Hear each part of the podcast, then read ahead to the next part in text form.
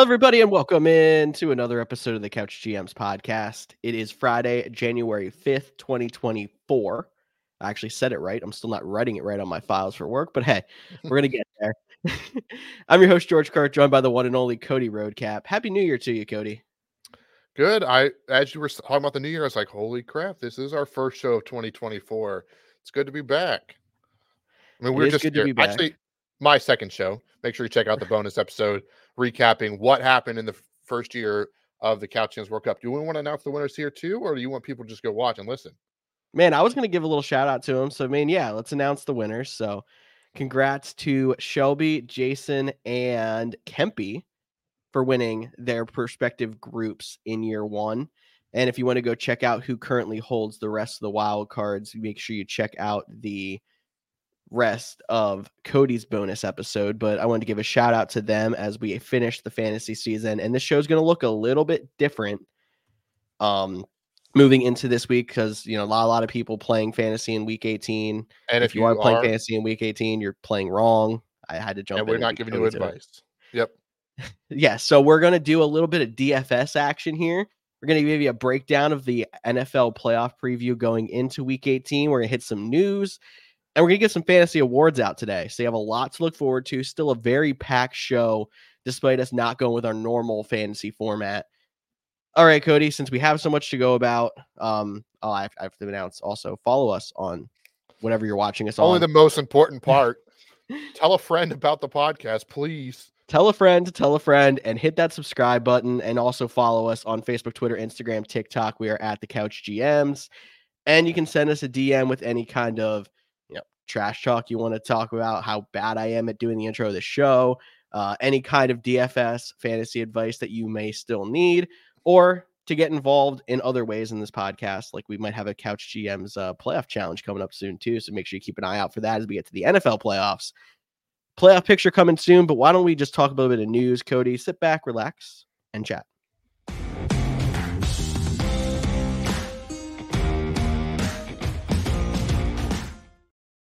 One man who was a really big free agent just a couple of months ago ended up landing on a team that was going to have a bunch of superstars led by Aaron Rodgers. And then that unfortunate Aaron Rodgers injury happened in week one. I'm talking about Dalvin Cook, who went there to play with Aaron Rodgers and company in New York. New York decided that they were going to let Dalvin Cook go and sent him to the waiver wire as he is going to look for a team to sign to sign with to make a playoff run. He cleared waivers and it was announced on Thursday that he is signing with the Baltimore Ravens for their playoff run. Running back needy team that lost a running back early in the season and lost a running back just a couple of weeks ago as well. So it seemed like a natural fit and a team that is maybe even a favorite in the AFC, adding a running back late. What do you think, Cody? Yeah, the, the Ravens are definitely trying to keep that Super Bowl logo conspiracy going. Adding Dalvin Cook uh, in our, our group chat. Uh, I called this. I said, as soon as he was announced, literally the first thing I said, him joining the Ravens for their playoff run seems fitting. And two days later, he's expected to sign with the Ravens. At the time recording this, it is not official yet. So maybe somebody swoops in last minute, and this this part of the show will look very comical. If you listen to this maybe uh, Friday or Saturday and didn't go through.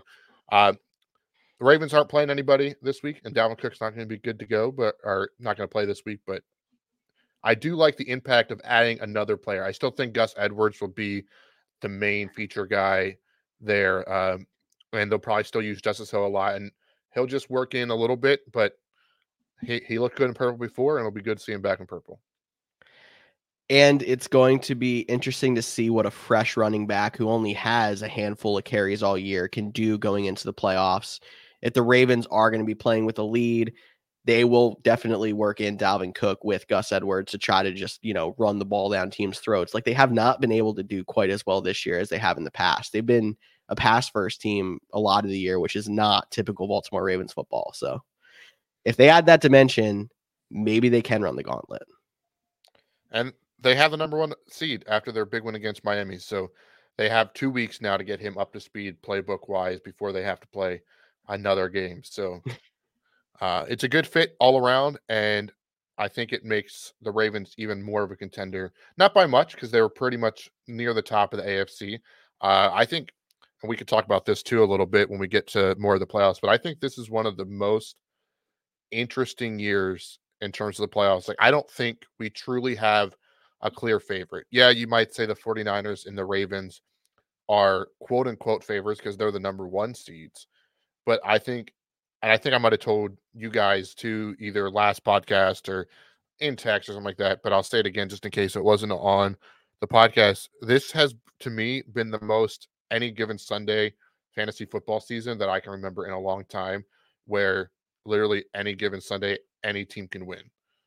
And uh, it's not a big, like, there's no big shockers. Like, I feel like there hasn't been a huge upset that, you know, nobody was expecting uh this whole season. Nah, it's 100% true. Because, I mean, you thought that every single, like, you thought every team wasn't going to touch San Francisco. And then you saw them get exposed by the Ravens. The Ravens, as dominant as they have been, they've still been in close games. Like the Rams took them to overtime. Rams aren't even a division winner. Like there's a lot of teams that can win against other teams any given Sunday at this point. You're right. And some of the big name teams we're used to seeing, the Chiefs, the Bills, the Eagles from last year, all look very vulnerable this year. For sure. I mean, you mentioned it, and I, I know there was a lot of exciting games this past week. Uh, it was the fantasy championship. So, congrats to all the listeners out there that won a championship. Uh, if you finished in second place, I feel your pain. I didn't win a single championship this year, but I have two runner ups, and one was by half a point. And it came down to the Sunday night game, and some bad decisions were made by, on my part, and it hurts a ton.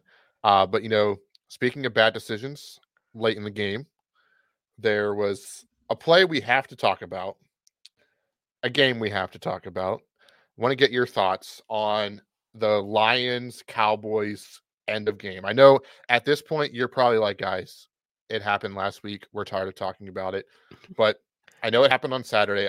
Real quick, we don't have to spend too much time because it is mm. a little bit of an older topic. But overall, what are your your thoughts? I think that the refs have some fault in the fact of like, I mean, it's hard to tell what was said when players went up to refs to try to report and whatever, but it looks like the correct player tried to report. So, like, refs have to be aware in that situation. I know they're juggling a lot of things when you get down to the end of a game or whatever, but if a team is telling you this is what's happening, like, you have to accurately be able to depict the correct number is reporting is eligible. The Lions sending multiple people to the ref is them trying to know gamesmanship with the Cowboys. It doesn't necessarily even I think matter because it, that kind of like reporting is eligible has to be announced over the loudspeaker to the actual stadium. Plus, I believe the ref also has to go over to the the guy with the sticker that calls out the plays on the defense and tell him as well. Like I think there's a whole chain of communication that needs to happen. So like it wouldn't have really been a oh we're not sure which one's eligible because they sent multiple people over. Like it has to be announced, but a little bit of gamesmanship there, I guess, by the Lions trying to do it that way. But so the refs at fault the fact that like he uh, didn't get the communication properly. Again, maybe that wasn't the Lions. I'm gonna put it on the ref because it looked like from the video the correct player was doing the motion of I'm reporting. Um, but when it comes to the Lions execution, it was still a penalty. The ref didn't get the correct penalty. It should not have been an illegal touching because of an ineligible player touching the ball, but there was an illegal formation because of the way they lined up and a wide receiver on the, I believe it was the top of the screen when you were watching the play, covering up the eligible receiver. So it was still a penalty. The Cowboys still should have benefited from the penalty that would not have allowed the Lions to get the two the Lions should have kicked the ball after the penalty. Let's just like put that out there too. Like it should have went to overtime, not the Lions still trying to go for two from the seven. But the refs got it wrong yet right at the same time. So that's a lot to unpack there.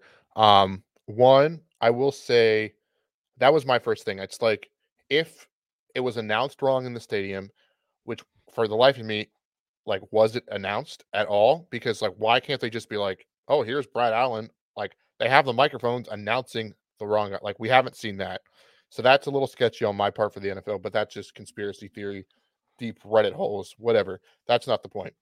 Uh, I think, but let's say it was announced incorrectly. I know it's a trick play, but you have to let the ref. You have to signal to the ref, "Hey, that's the wrong guy that reported eligible." No, this guy is eligible. Like obviously, yeah. in a trick play, that gives away. Oh, he's the guy.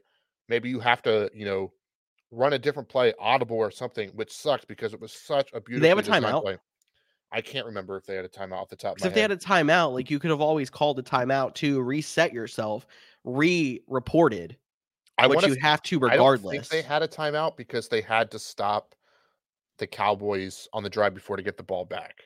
Got um, it. Okay. Now I do think, to your point, it it would have been very close uh, with whoever was the receiver on the left side if he was actually up on the line of scrimmage or not. And if he was the eligible position, Decker could have been the guy on the line of scrimmage. So that would have been very close. But that previous drive that they stopped the Cowboys, the refs also blew the call that it was tripping against. They called it on the Cowboys when it was really Aidan Hutchinson that tripped, which would have gave them a first down, which means we never would have been in this situation in the first place. So yes, that's true. I think the moral of the story is all parties are at fault for how it was mm-hmm. played out, whether that was the Lions by not letting the game go to overtime, whether they reported right or wrong when it was at the seven yard line. Uh, the real problem is, and the conversation we should be having is how do we get the referees better? Because we are seeing time and time again that these big games are coming down to quote unquote big moments um, where the refs are getting involved. They're getting their screen time. I'm talking to America here. Like we've we've seen that and but there is still a part that's like you the refs are a problem for both teams find a way to put you in a position where you're not relying on the refs to to make or break a call for you to win the game easier said than done yeah amen to that oh yeah no 100% and it the easy thing to do is you get down to the end of a game and a call can make a difference but yeah the argument is you shouldn't have been in that position either so it's always the devil's advocate out there that no one wants to hear of like that wasn't necessarily the ref's fault. But why is the NFL the only major professional sport that doesn't have full time refs? That is the the real question. They, they they make they make they're a billion with a B dollar industry. They're the most rich professional sport outlet in the United States too. Yeah, like the only thing I can think of, and this is by no means a reason not to have full time refs, is because they do one game a week, where all the other sports leagues do multiple games a week. So it might be harder for people to do stuff on the side, or uh, which it sounds crazy. To, uh, I'm a ref on the side for the NFL. Like that just sounds ridiculous at this point. But I'm with you. They need to have full time refs, and you know, and I get it. Like this isn't a thing where it could have been reviewed, right? Because unless they're gonna, you know, make the audio privy to everybody, you can't be like, oh, we messed up. We initially announced that he was the new eligible guy because that completely changes the defense. They covered the guy that stayed in and blocking. If they would have announced Taylor Decker, they might have shifted something down and he might not have been wide open. It's not something that this isn't wasn't a reviewable penalty. Like, and that's the thing with the there's a lot of stuff that happens that you know should be reviewable. Eh, face mask. That is clear and obvious. Was it grabbed? Was it not? Like why why we still have face masks get called and not called? is beyond me. Like, yeah, some things are, you know, you know, slowed down, look a lot worse than they do in real time. And I think they've actually done a decent job of starting to in, include an element of time aspect to some of these things. I mean, we still don't know what a catch is, and we probably never will at this point. And that's a conversation for a completely different day, maybe deep in July when there's nothing going on. We'll try to figure out what a catch is. But full time full time refs where they're you know studying they're watching film, they're getting critiqued, they're getting a grading system. Like maybe they're getting accuracy bonuses for, you know, someone else in the league office is reviewing and they're being actually maybe making the refs more available to the the general public like the coaches and the quarterbacks have to a post game conference that everybody can stream but the referee does a it's called the pool report where one reporter is designated to go talk to the referee and he gets to ask like five to seven questions and then he types up the report and shares it with all the other media outlets. Why can't the referees be held to a higher standard? Like I think those are all So things. that, you think that's an accountability thing? Like if they were forced to talk to the media open like everyone else does, like that would be an accountability thing. Yeah, if the referee well, one, and we're going to talk business here too. If an NFL Plus exclusive was a live press conference after the game from referees, don't don't tell me they wouldn't have gotten multiple subscriptions added that night for people to watch that press conference. Hundred percent. I'm not saying put everything behind a paywall. We do enough of that in society, but like making people more available for accountability, you know, releasing grades. Like, I don't know what the grading system would be.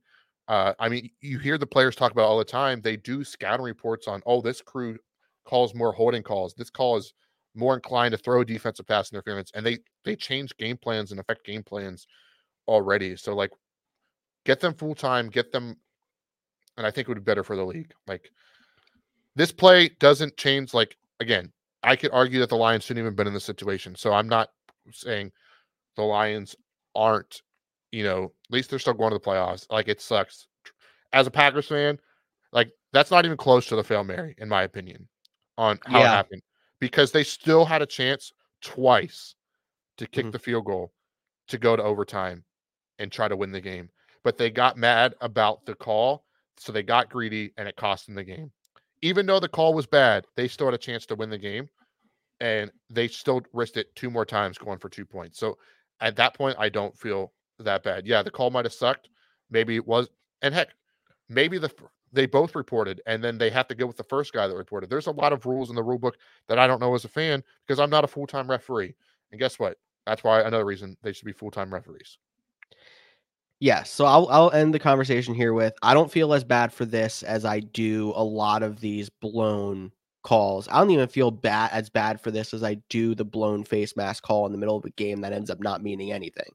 Because there's so many ways that the Lions could have made it harder on the ref and the Lions should have realized they called the wrong number and called an audible or kicked the extra point like you said. So I don't really have as much remorse for this, even though as an Eagles fan, I want the and I like the Lions. Like I wanted the game to go the other way. Like emotionally, I feel like I was charged on this. When it comes to actually looking at it from the scope of a game, I don't think it was as bad. And my proposed solution is even if you're not going to get full-time refs on the field, get full-time sky judges for every game and give them more ability to overturn penalties throw penalties that are egregious, that kind of thing. Yeah, like I, I I know there uh, like the broadcast and stuff like that would be you know a lot harder, like but like why can't we get you know the refs are on headsets with the sky judge or the broadcast booth like And it seems like the communication's good. Like these expedited reviews that the Sky Judge does has been fantastic.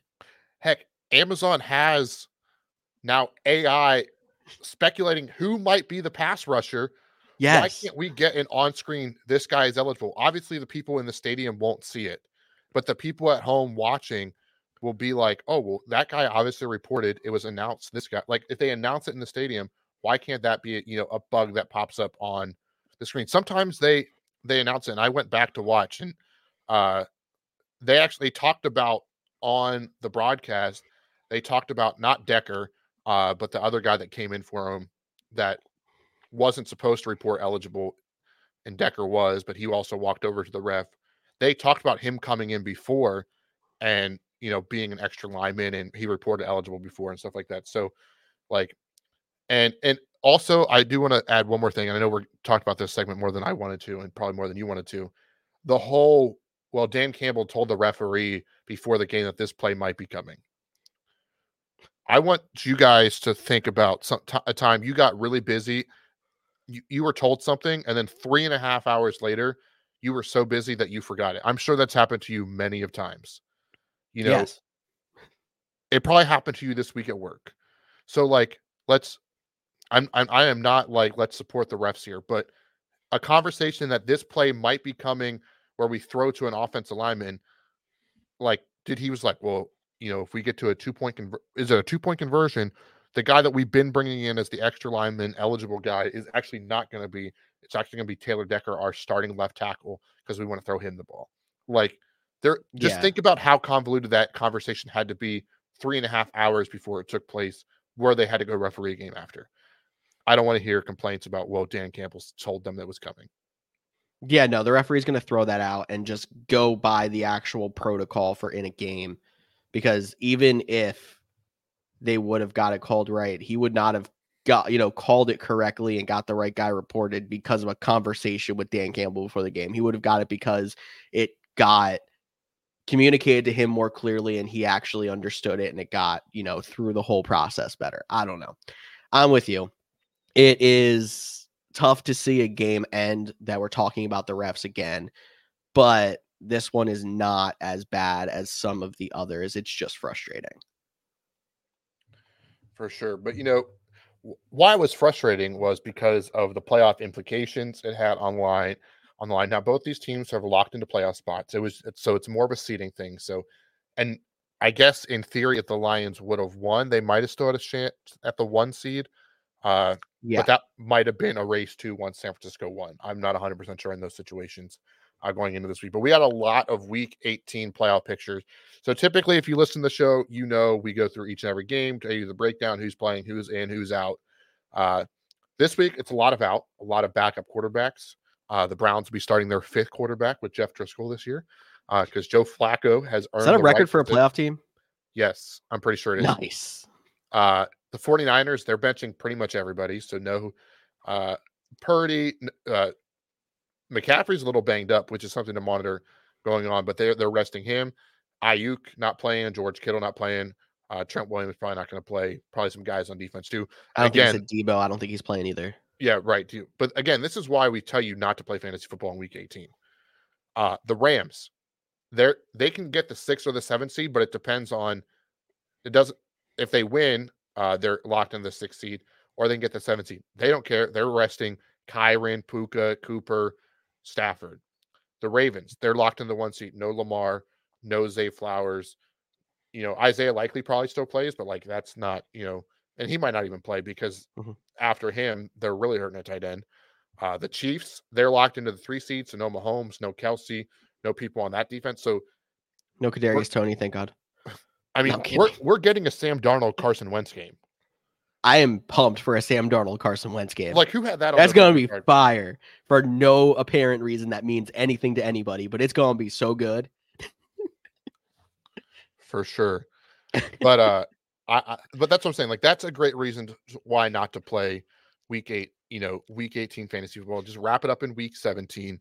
Um, but there are a couple games we still want to talk about that had the most impactful playoff. There, there's a ton of scenarios. Links in the description if you want to read all that to the ESPN article that breaks it all down so beautifully.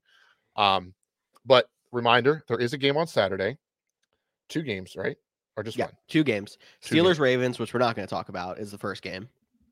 Yeah, and the Steelers still have an outside shot at the playoffs. Uh, with a win, they get in with a loss, with some losses. Uh, so we'll have to. That's on the article thing. But the big game is the Saturday night game, which is the Texans and the Colts. Fun fact: this is the first time the Texans haven't played at one o'clock Eastern. That I I I get it because they were not expected to be this good. Yeah. But you would think that they would have accidentally fell into a four o'clock game in a West Coast team at some point. You would think, you would have thought, but no, that. But they go. They You'd think. they No. play the Colts um, on Saturday night, and it's in Indianapolis. And this game is win and in. So whoever wins this game locks up a playoff spot. But they'll also the winner has a chance of getting the AFC South, depending on what the Jaguars do on Sunday. So a lot online on this game. You can see why the NFL wanted on a Saturday night as a primetime game for sure. Uh, Texans, Colts. Which way are you leaning? How do you think this plays out? I really want to say Texans because now they got CJ Stroud back and like I want to see that magical run they've been making continue. But every time I've counted out this Colts team, they've just shown me how they are a solid team. Like, oh, they're a much more well-rounded, more experienced team than the Texans are. So even with Gardner Minshew at quarterback, who's been doing very well this year, I'm gonna go with the Colts in this one. Um, but the Texans are a team to watch out for in the next two to four years. Yeah. Like a loss to stay out of the playoffs is not a death sentence for the Texans. This is a positive step for them in their rebuild. Yeah, I completely agree, and I I'm, I'm really torn too because like two weeks ago, like I feel like the Colts played the Falcons. I was like, how are they going to lose to the Falcons? And then they got beat by the Falcons. So like, th- this game is interesting. Now I don't think there's a scenario where either of these teams can make the playoffs with a loss because they're both sitting at nine and 7 Mhm. Uh, but if they tie and Pittsburgh loses, then they both can make the playoffs that way. So very convoluted, uh, if I'm understanding correctly. Again, link in the description. uh, all of them. Yep. Ah. George's like, yeah, I'm not getting that. Yeah. I don't know. Um, Sunday, Cody's Packers are in a very interesting game against Chicago Bears. The Bears obviously have a lot of questions of their future on like where's just what's going to happen with Justin Fields. They have the number one pick locked up from the Panthers pick, not their own. But the Packers are playing a winning in for the playoffs. So what do you think, Cody? Yeah, so we saw this last year. The Packers are winning in against the Lions, and I think obviously these teams are different. Rodgers versus Love. We don't need to go into all that, but I think we we are in a place where one, it makes the offseason very interesting. So one, if the Packers win, nobody really thought that they would make the playoffs. I mean, they were projected to finish fourth in the NFC North. But if the Bears win, if the Bears go into Lambeau and win for the first time since 2015, Insane stat.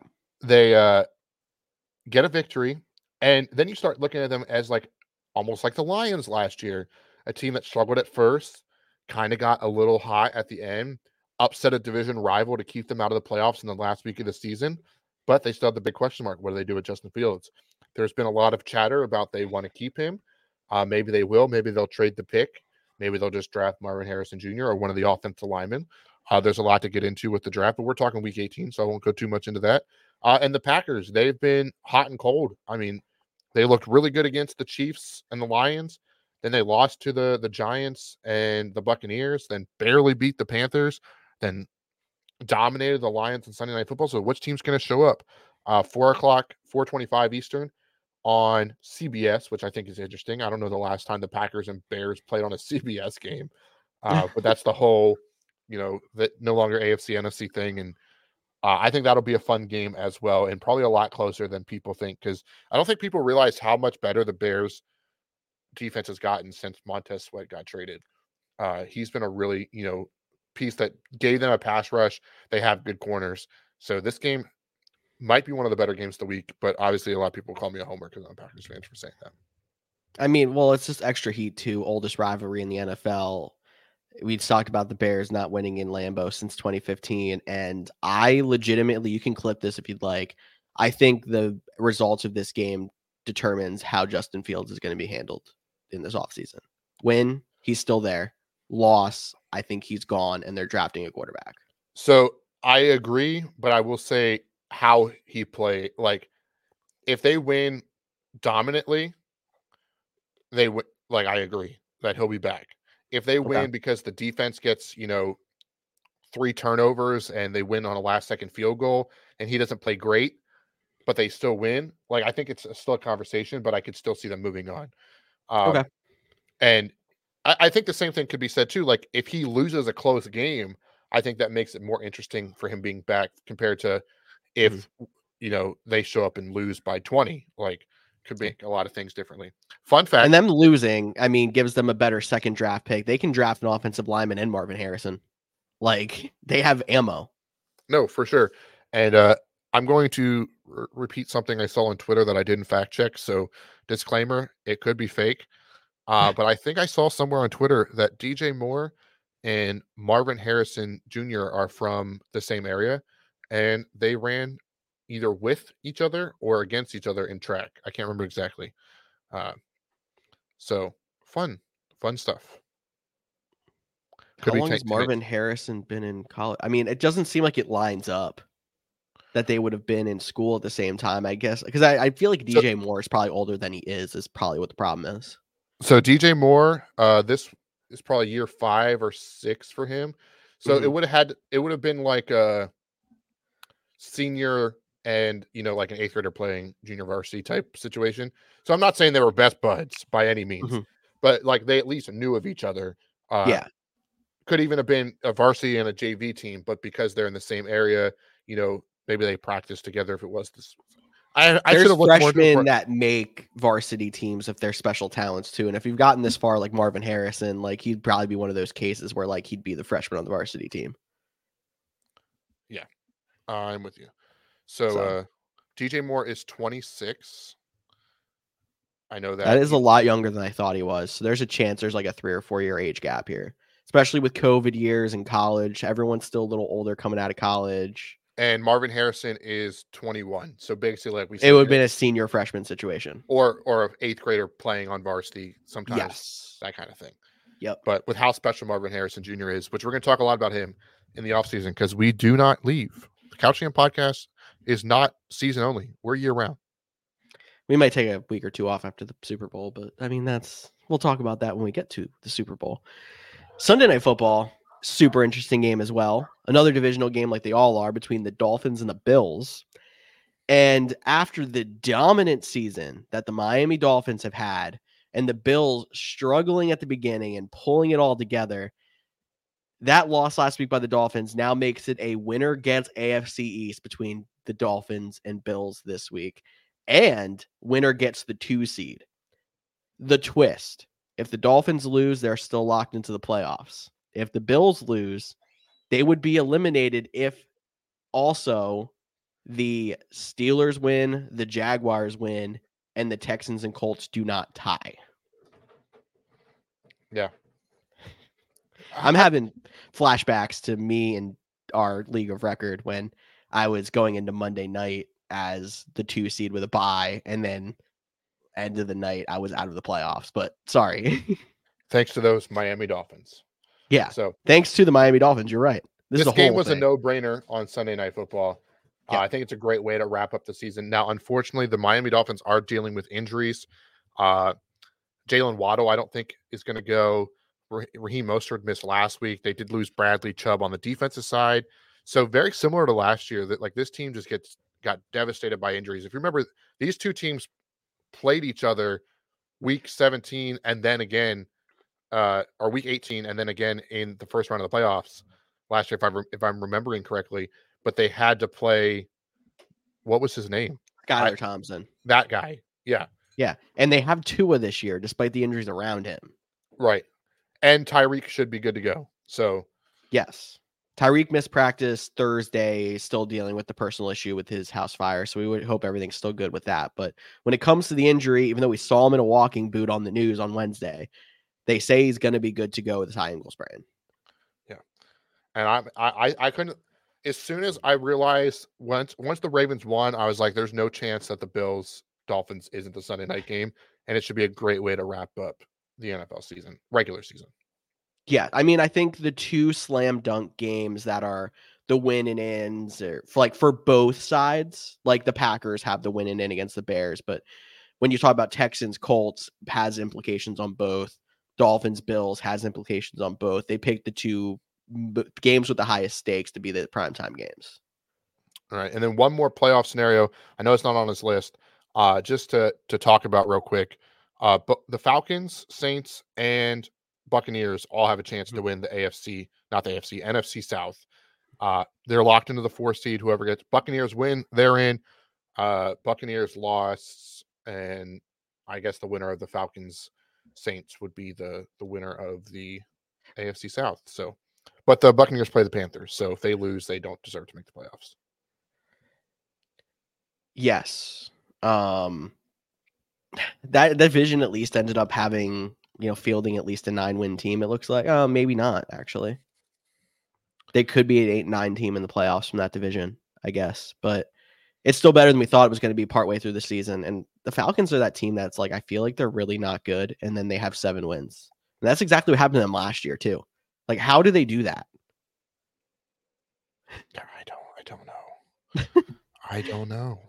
man, I don't know. Maybe they still have the uh, cameras rolling for for uh, the documentary quarterback, and it was with uh, Desmond Ridder this year, and it was keeping the magic alive like it was with Mariota last year. I don't know. Who who knows? But those are the big scenarios. Again, if you want to read all about the fun stuff, either just Google it or we'll drop a link in the description to make it easier for you guys. Uh, but fantasy regular season is over for most of us. So let's give out some fantasy awards.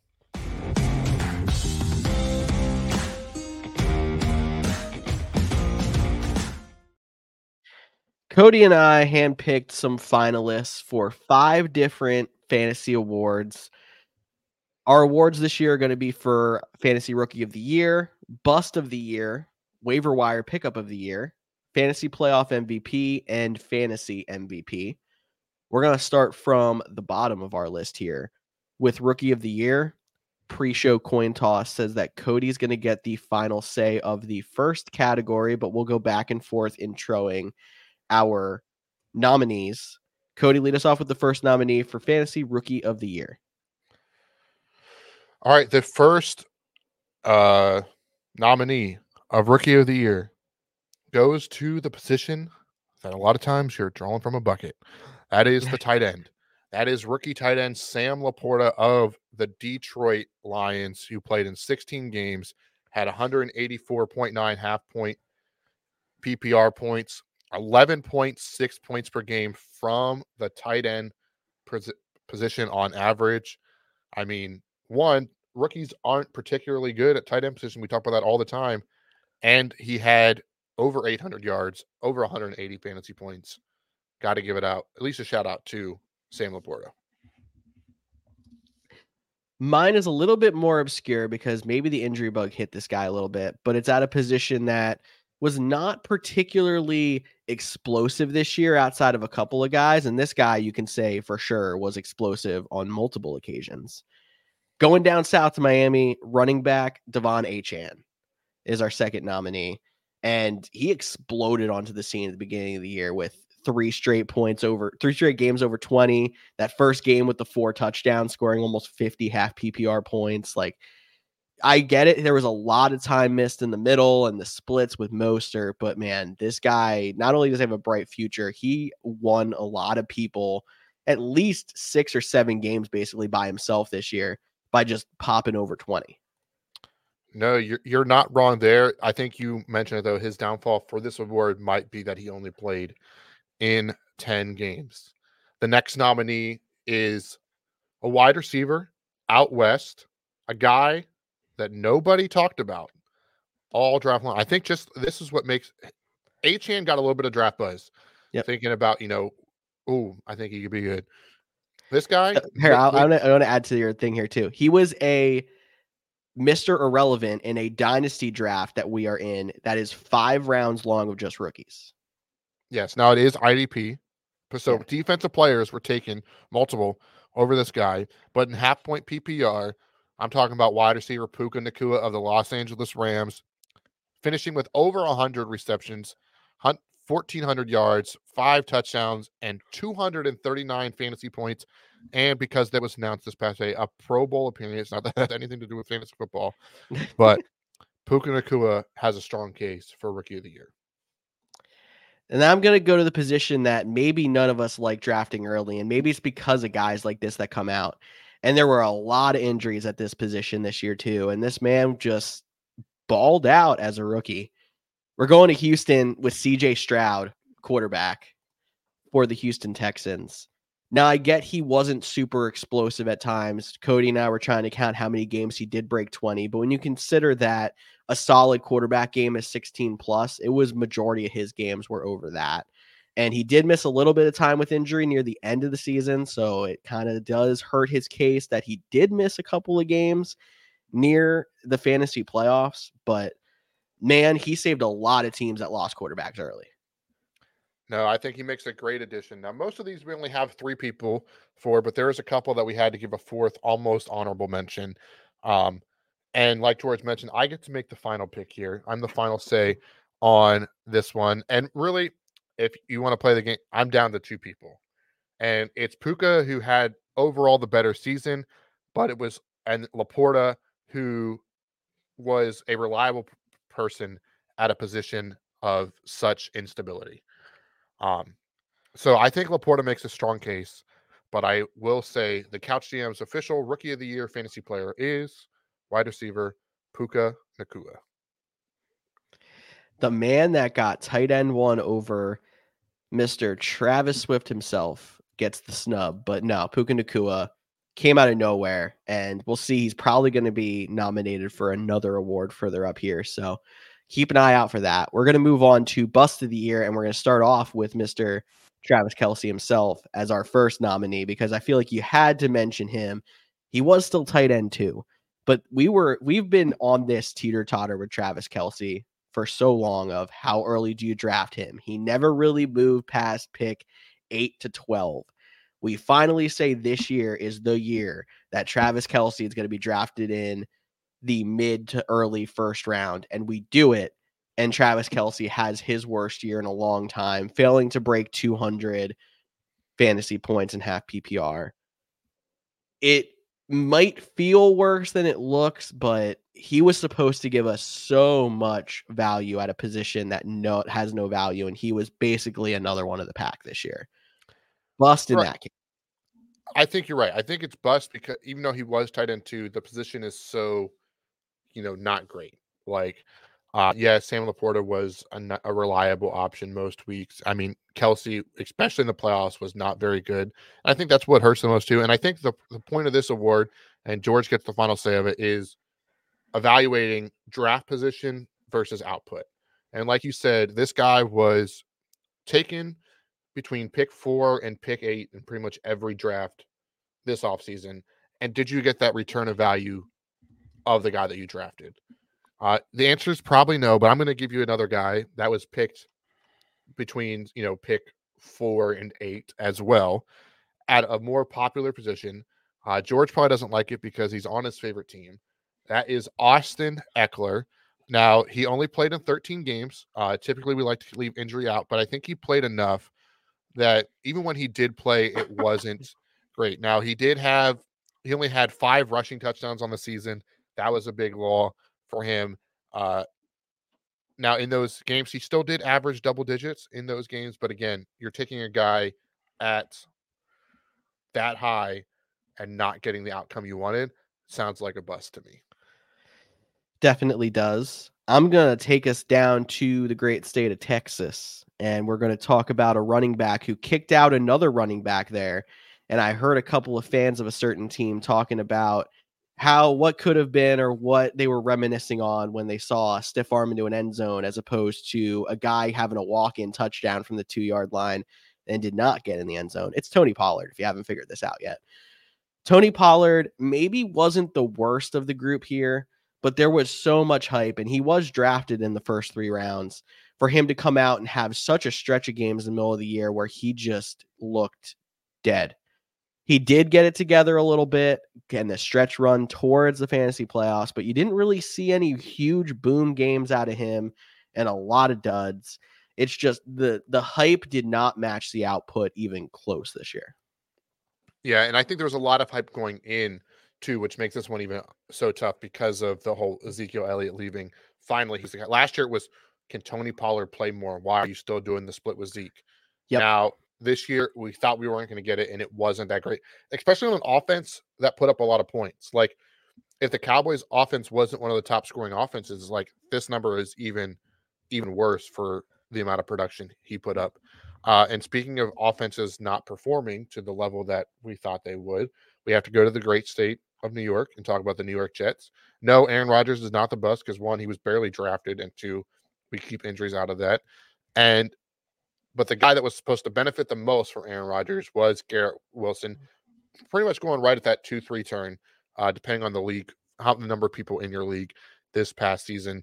Uh, again, not a terrible, uh, you know, season. You know, still on a per game averaged average double digits, but he had a lot of down weeks, including one week where he scored negative as a wide receiver, which is not great uh, in half point PPR standing at all. And a lot of people picked him to be their number one wide receiver. They might have went double running back. They might have taken it. I'm, I'm sure there's somebody out there that took Travis Kelce and Garrett Wilson. Like, yeah. And that that stinks because that's two guys on this bust list. But George, who is your Couch GM's bust of the year? I'm actually between two guys here like you, so I'll explain my thought process a little bit. Garrett Wilson, I want to kind of give him the benefit of the doubt because you do think it would have been better and his draft stock would have been changed if the Aaron Rodgers thing hadn't, you know, had been known before the season started. We might not have drafted Garrett Wilson as bullish if Aaron Rodgers wasn't there, but that's you know something we just have to deal with. I'm going to say he was in my consideration, but I'm going with Austin Ekeler. Biggest reason is, yeah, his numbers don't look quite as good because he did miss a stretch in the beginning of the year. He came back from the injury, looked solid, but when you needed him most, weeks 11 to 17, he broke 10 half PPR points two times, and one of them was 10.1. So, really, one boom game at the end of the year, week 14, 18 and a half. Other than that, a lot of sixes, a lot of threes, a five, five thrown in there. Like, it was a horrible performance for him and the Chargers in general in the second half of the year. And he really was not worth his draft stock as high as three in some of the leagues we were in. I know. And you're you're completely right there. And I thought it was between him and even though he still was tight end tune with Travis Kelce, but you can't give it to the guy that got Taylor Swift this year. So he he, he might have busted on the field, but he won off, I guess. Yeah. So you couldn't give it to him. Uh, next category, we've got three more left. Uh, waiver wire pickup of the year. Uh, I know we've been going back and forth, but two of these guys are same nominees. So I'm just going to say them both real quick because we don't need to redo all their stats. Puka Nacua, like you mentioned, fifth round pick of all rookies in DF. You know, he broke onto this team with that 15 re- target or 15 catch game week one against Seattle all the way back then. And then Sam Laporta, a tight end that might have been drafted as a flyer, but that was mostly Dalton Kincaid was the rookie flyer. Uh, Sam Laporta became more consistent. So those two guys are up for nomination again. But George, who is the third guy on this list? The third one is a running back who started the year as a backup out in California. And then his starter got traded to Minnesota, Kyren Williams. So I was the guy who was driving the Kyren Williams train last year when he had a chance to start and we were like hoping he would break out. And he was eh, never really had a great game. Now the Rams offense runs through Kyren Williams. So I mean, like he was their backup running back acquisition of the year. Maybe he's the waiver wire pickup of the year too. What do you think, Cody? Yeah, I know this this one is tough for me, right? So Kyren only played in 12 games this year. Now, he did really good week one, which is why they, they started to trade. They they led to Cam Akers, where he put up 17 over 17 uh half point PPR points. And then he did have two weeks of so you probably went out and spent all that FAAB on him. Then he had two weeks sub 10 before he got back up into scoring. Now he averaged 19.9 fantasy points per game this season, which is an incredible number for a guy that you picked up off waivers. With that said, I going to give it to somebody else because of the games missed. And this might be the most controversial one. Okay. But I'm giving it to Sam Laporta as waiver wire pickup of the year because Puka beats him in the other, but Laporta beats him here. Yes. Puka was the, by far the rookie of the year, but just because of the consistency that Sam Laporta added. Now, Puka was pretty darn consistent too. It is neck and neck for this one for sure. Like, I get that. But I want to give, and maybe I'm being biased because I've already picked one, and I want to. I don't want Puka to go to and Laporta not get a, an award. Maybe this is sympathy. I don't know, but give me Laporta as the waiver wire pickup of the year. If I could give it as a tie between those two, I would, but I'll give Laporta this one. No, I mean I understand why one would win one, one would the other, but when you consider if you would have told me any other year that I can go out on the waiver wire and pick up a tight end that's going to outscore Travis Kelce, regardless of the year that he has, I'm gonna say he's the waiver wire pickup of the year. You're right. It's at a position that nobody can find points, and he outscored every other one. So I'm with you. Go ahead. I'm good with that.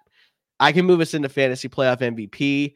One of those nominees is going to be Kyren Williams again. We'll mention him right off the bat because we don't have to go through his stats again, except for the fact that I'll mention he scored in the three fantasy playoff weeks 22, 16.4, and 29.1.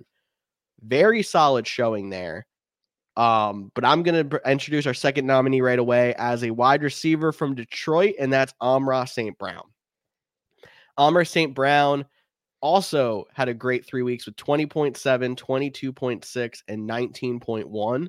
The fun fact with him, that's half PPR scoring. If you change it to PPR scoring, he is the only player, non quarterback, to score at least 20 PPR points every single week of the fantasy playoffs. That's consistency. For sure. And that just means there's one more guy that is worth mentioning um, for the fantasy MVP award, and that is CeeDee Lamb. Fantasy now, playoff MVP because thank you. Cody keeps forgetting that word.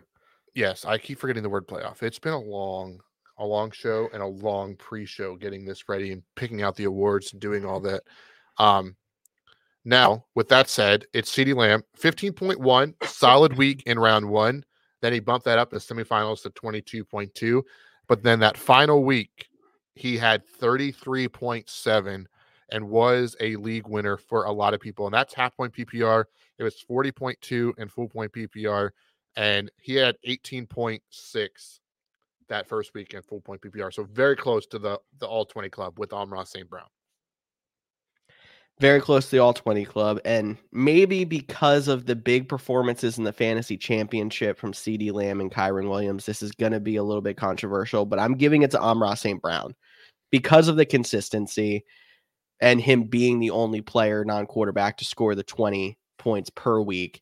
And we saw in a lot of leagues that Cody and I are in that he was carrying teams all the way. Like you might you had to survive that CeeDee Lamb week one where he only scored 15. You had to survive the Kyren week two where he only scored 16. Amon-Ra St. Brown was that solid guy that's like, I'm gonna give you points the whole way through, and you just have to have the players with me to supplement. So the consistency is the big reason why I'm giving it to Amon-Ra St. Brown. Yeah, I'm cool with that. I thought CeeDee Lamb was deserving I, I think they're all deserving. Um, yeah. But and obviously it's a small sample size, but our league of record, another league that we're in, I think one at least one teams, World Cup, yeah, maybe two. It would be your group, Group C. Uh, mm-hmm. all had Amon-Ra St. Brown, so fantasy playoff MVP for us, the Couch GMs, which leaves us to just regular season, full season fantasy MVP, uh, and that would be again, CeeDee Lamb finished as wide receiver one, uh, and talk. Now he came on really strong in the second half. This a little bit of a slow start, but came on really strong and got that number one uh, seed. So I think he's right back in there talking about potential fantasy MVP. And then we're also going to nominate wide receiver too, because this man is a potential NFL MVP. And he looked untouchable most of the season, but he's been kind of struggling with injury in the late part. Tyreek Hill because Tyreek Hill was absolutely carrying every single team that he was on to top records in their leagues. I saw it in pretty much every World Cup league. The Tyreek Hill owner was like the last team to get a loss. They were one or two seeds in the playoffs. Like they were performing really well. Now they had to try to find a way in the late part, which is going to make make this interesting. But he definitely is deserving of a nomination for fantasy MVP.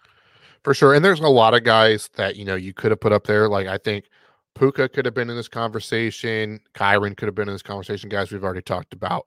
Um, we haven't talked too many quarterbacks, so I'm going to talk about Josh Allen, uh, the quarterback. He was quarterback one on the season, had over 40 touchdowns. Uh, all he had 369 fantasy points, nice. so nice for him. And he was, you know, he wasn't the top quarterback drafted in most leagues. It was still Patrick Mahomes. He was still top three in most places, so wasn't like it was pretty much between him, Jalen Hurts, and Patrick Mahomes, and being the top three drafted at some point, and he delivered. Uh, and I think you d- deserve some credit for delivering on the draft position that you are drafted in. Definitely. And speaking of draft positions that were high, but someone who delivered, Christian McCaffrey is our other fantasy MVP nominee. Now, his resume, I think, comes down to one big number.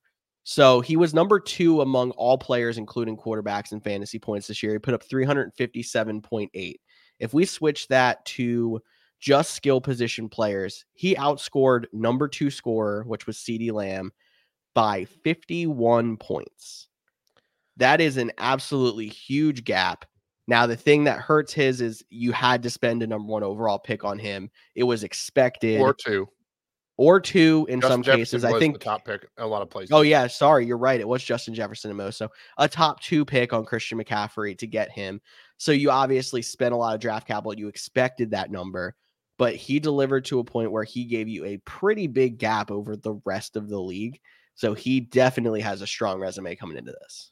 Yeah, before you make your announcement, which I think we all know where you're leaning, but I just want to It's you your one- announcement, actually. Oh, it is my announcement. So, wow, you're right. It is. Look at me. Go. We made it. All right. But to add on to your how dominant his season was and why he should be uh, the actual front runner for NFL MVP, and we're going to talk about NFL awards probably that week between the Super Bowl and or probably Pro Bowl week because they announced it the week of the Super Bowl, or maybe we'll just wait till that week. It doesn't matter. Stay tuned for that.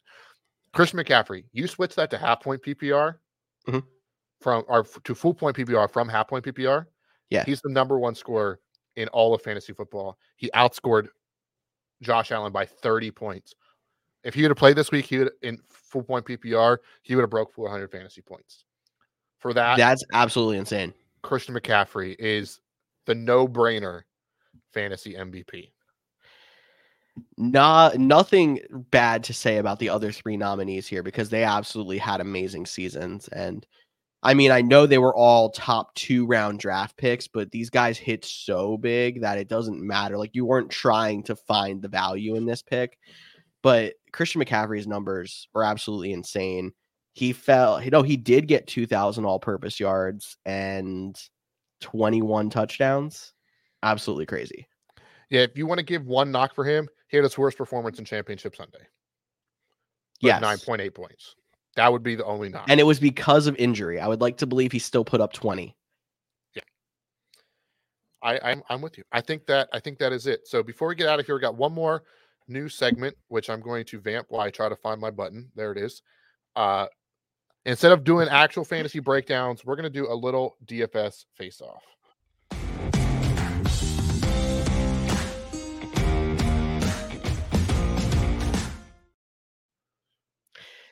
So Cody and I didn't really discuss how we wanted to go about this one, but a little bit of background about what we're doing here. All three couch GMs, me, Cody, and Tyler, put together a DFS lineup that includes every single game except for game one on Saturday because it does not let us do a full 16 game slate on DraftKings, not a sponsor, but could be. Um, and if you don't exactly know how daily fantasy works, they give you a budget and every player has a salary amount, and you have to build a lineup inside of the salary number. So keep an eye on our social media. We're going to post our lineups after the show and probably have a little vote on who you think is going to win our DFS showdown, and we'll give you the results as well at the end. But do you want to just go ahead and announce lineup by lineup here, Cody, or do you want to go position by position? Let's go position by position so we can include Tyler in. So we'll just go around robin. Uh, I have Tyler's pulled up as well. So if you want to announce yours, then I can announce mine and then announce Tyler's. If we want to do that. Okay. So we'll start at quarterback. We'll just start right from the top. Um, I went with Jalen Hurts because number one, I mean, he's was still quarterback two on the year. It was kind of a little bit of a pay on that one, but I'm trying to find guys that are How playing did in you games pay? that mean something. much? 81, 8100. 8100. Alrighty. So for my pick, I paid the most for quarterback, and I took Josh Allen in the Sunday night game, uh, eighty three hundred dollars. You'll see where I had to make some sacrifices later, but I went with Josh Allen, Okay. uh, and then Tyler, uh, he went with the cheapest quarterback at seventy two hundred dollars and Justin Field. So he'll have a little bit more money for some other players later than me and you, uh, but that's kind of where our quarterbacks are at. So no same players quite yet. No. So we can move to running backs. And my running back one, again, I was trying to find guys who are playing in games that matter. And I really like that Miami Buffalo game as games that matter. Looking at the fact that Raheem Mostert might not go, I went De'Von Achane, trying to find that big boom. And they're gonna have to use him, especially without him, without Mostert or Waddle. Uh, I expect him to be a big weapon in that game. And how much did he cost? Six thousand nine hundred. So a little bit of value if he ends up being an RB one. Yeah, so I did not do that. I did not spend that much because I had to save some money from the quarterback. Um, I went with a guy that just came off a huge week. I, I think it's divisional, and I think he will want to do the same thing again this week. And they're still playing, even though that they have the second overall pick. That will be James Conner uh, going up against the Seattle Seahawks, who rank 30th against the run for $6,100. And then Tyler, uh, this one surprises me. Maybe Mhm. he forgets that there he's probably not going to play and he might switch it beforehand. But as of right now, he's going with his first running back, Jerome Ford, for $5,600. But again, he might need a, a friendly reminder hey, Browns are resting their starters. He might. So we'll see if that one changes and we'll adjust accordingly. I actually also have a $5,600 running back as my RB2, but it's Ty Chandler. So I'm hoping that the Vikings are going to get a little bit of traction against Detroit. Detroit, they don't have much to play for, but it's a divisional game. I mean, we'll see how it goes. But Ty Chandler, I'm trying to have him relive some of those really big games he had. And if not, he's still been scoring like seven to 10 points a week. It's solid for an RB2. And then for me, my next running back would be Sorry. in that Saturday night game, uh, Devin Singletary, 6,000 budget for him. Uh, the Colts are currently the 29th ranked team, and he's been playing pretty good as of late. So I really like the value for him uh, to help save me some money elsewhere. And then Tyler, I'm just going to call him a homer, but it also is good value. I tried to squeeze him in, but I ran out of money. Uh, Derrick Henry versus Jacksonville, and what might be Derrick Henry's last game as a Tennessee Titan always does pretty well against Jacksonville. So I really like that pick for Snyder. I do too. That was the one homer pick he could have made that I was like, yeah, that one makes sense to me. Um, wide receivers then. I have my wide receiver one as somebody that might surprise you to pick because I don't like him at all. But it's a little bit of a value for a guy that's been performing lately. 5,500 for Terry McLaurin. Wow. You're actually going to go Terry McLaurin. Well, I have a guy that's 5,500 as too, as I'm still trying to save money for the quarterback. But let me get that quarterback's one of those quarterbacks weapon. And it just feels like a Gabe Davis week. You know, flying up and down the field, a little bit of quarterback stack action, $5,500. So could be a zero, could be a 30. That's the swing of Gabe Davis. And then for Tyler's first running back, he sticks with the homer thread.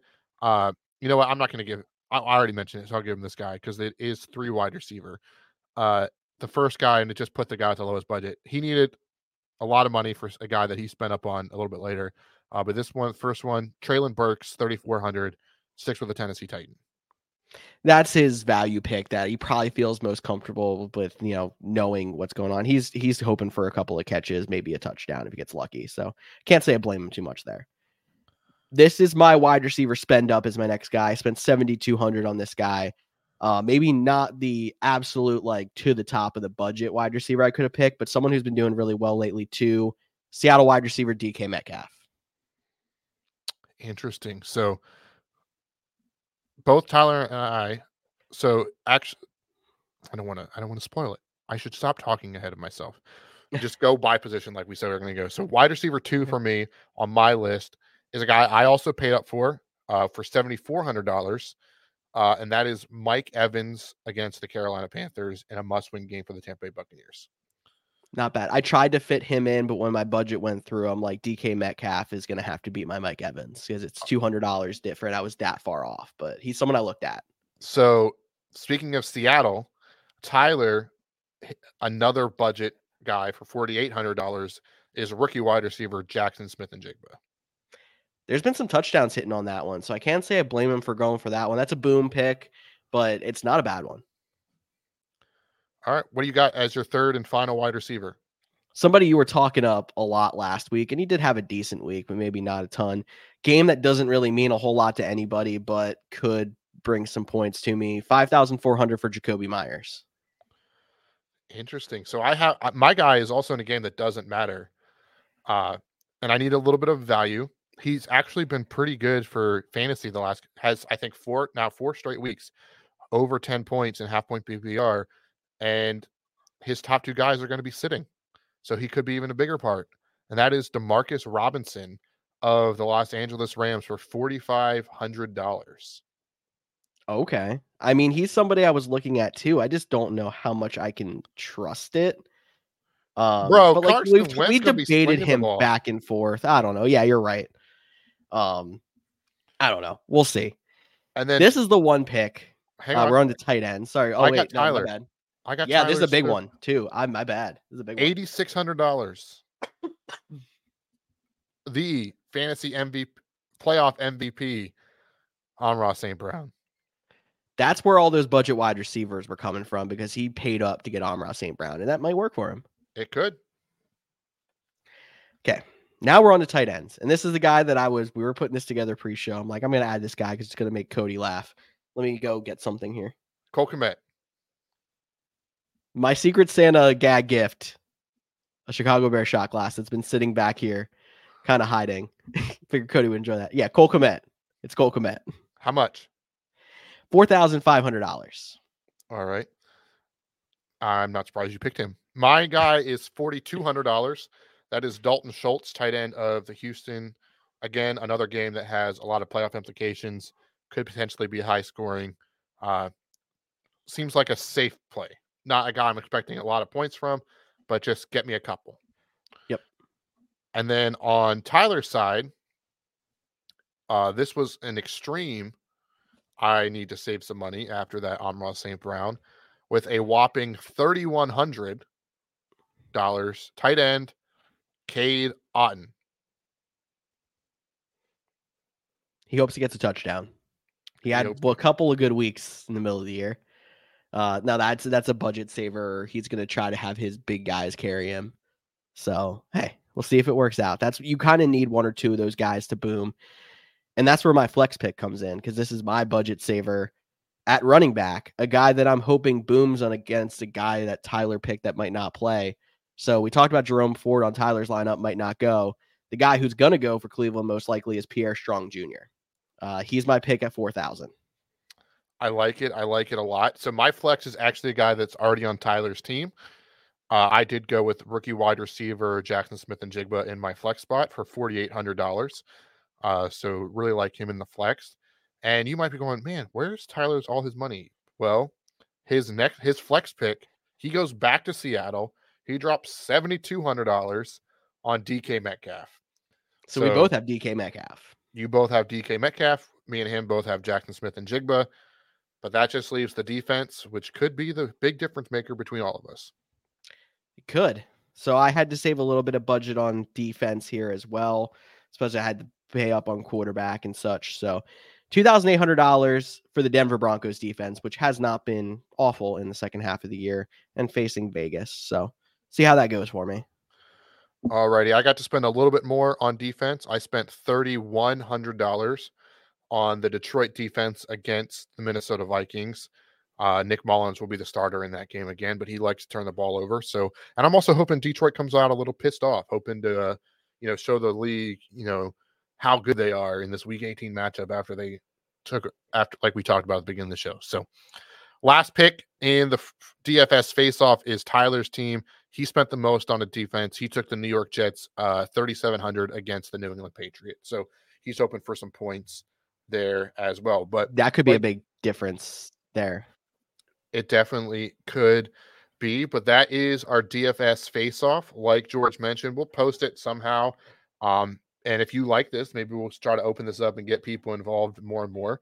And we're just playing for free, not not any money on this one. I know DFS is a big, you know, money maker for DraftKings, and a lot of people like to pay for a little little money. Uh, but that pretty much wraps. You're just skipping your uh Oh. your fun little Right, that's you have you have something else here. I do. I do. And uh I don't have the right bumper, but I'm going to play it anyways. Thank you for reminding me. We always forget this segment.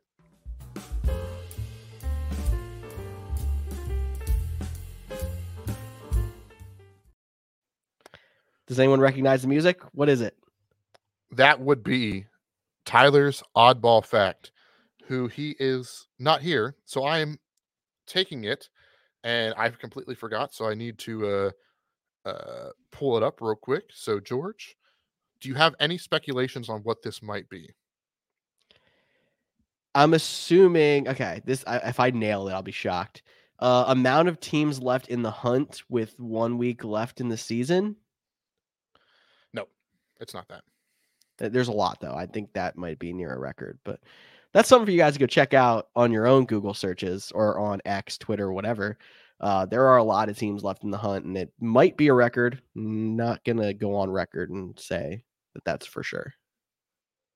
Alrighty, so because it's Packers Bears week, and I'm a Packers fan, big oldest rivalry. Had to give a little bit of of a jab. Jordan Love's first year starting.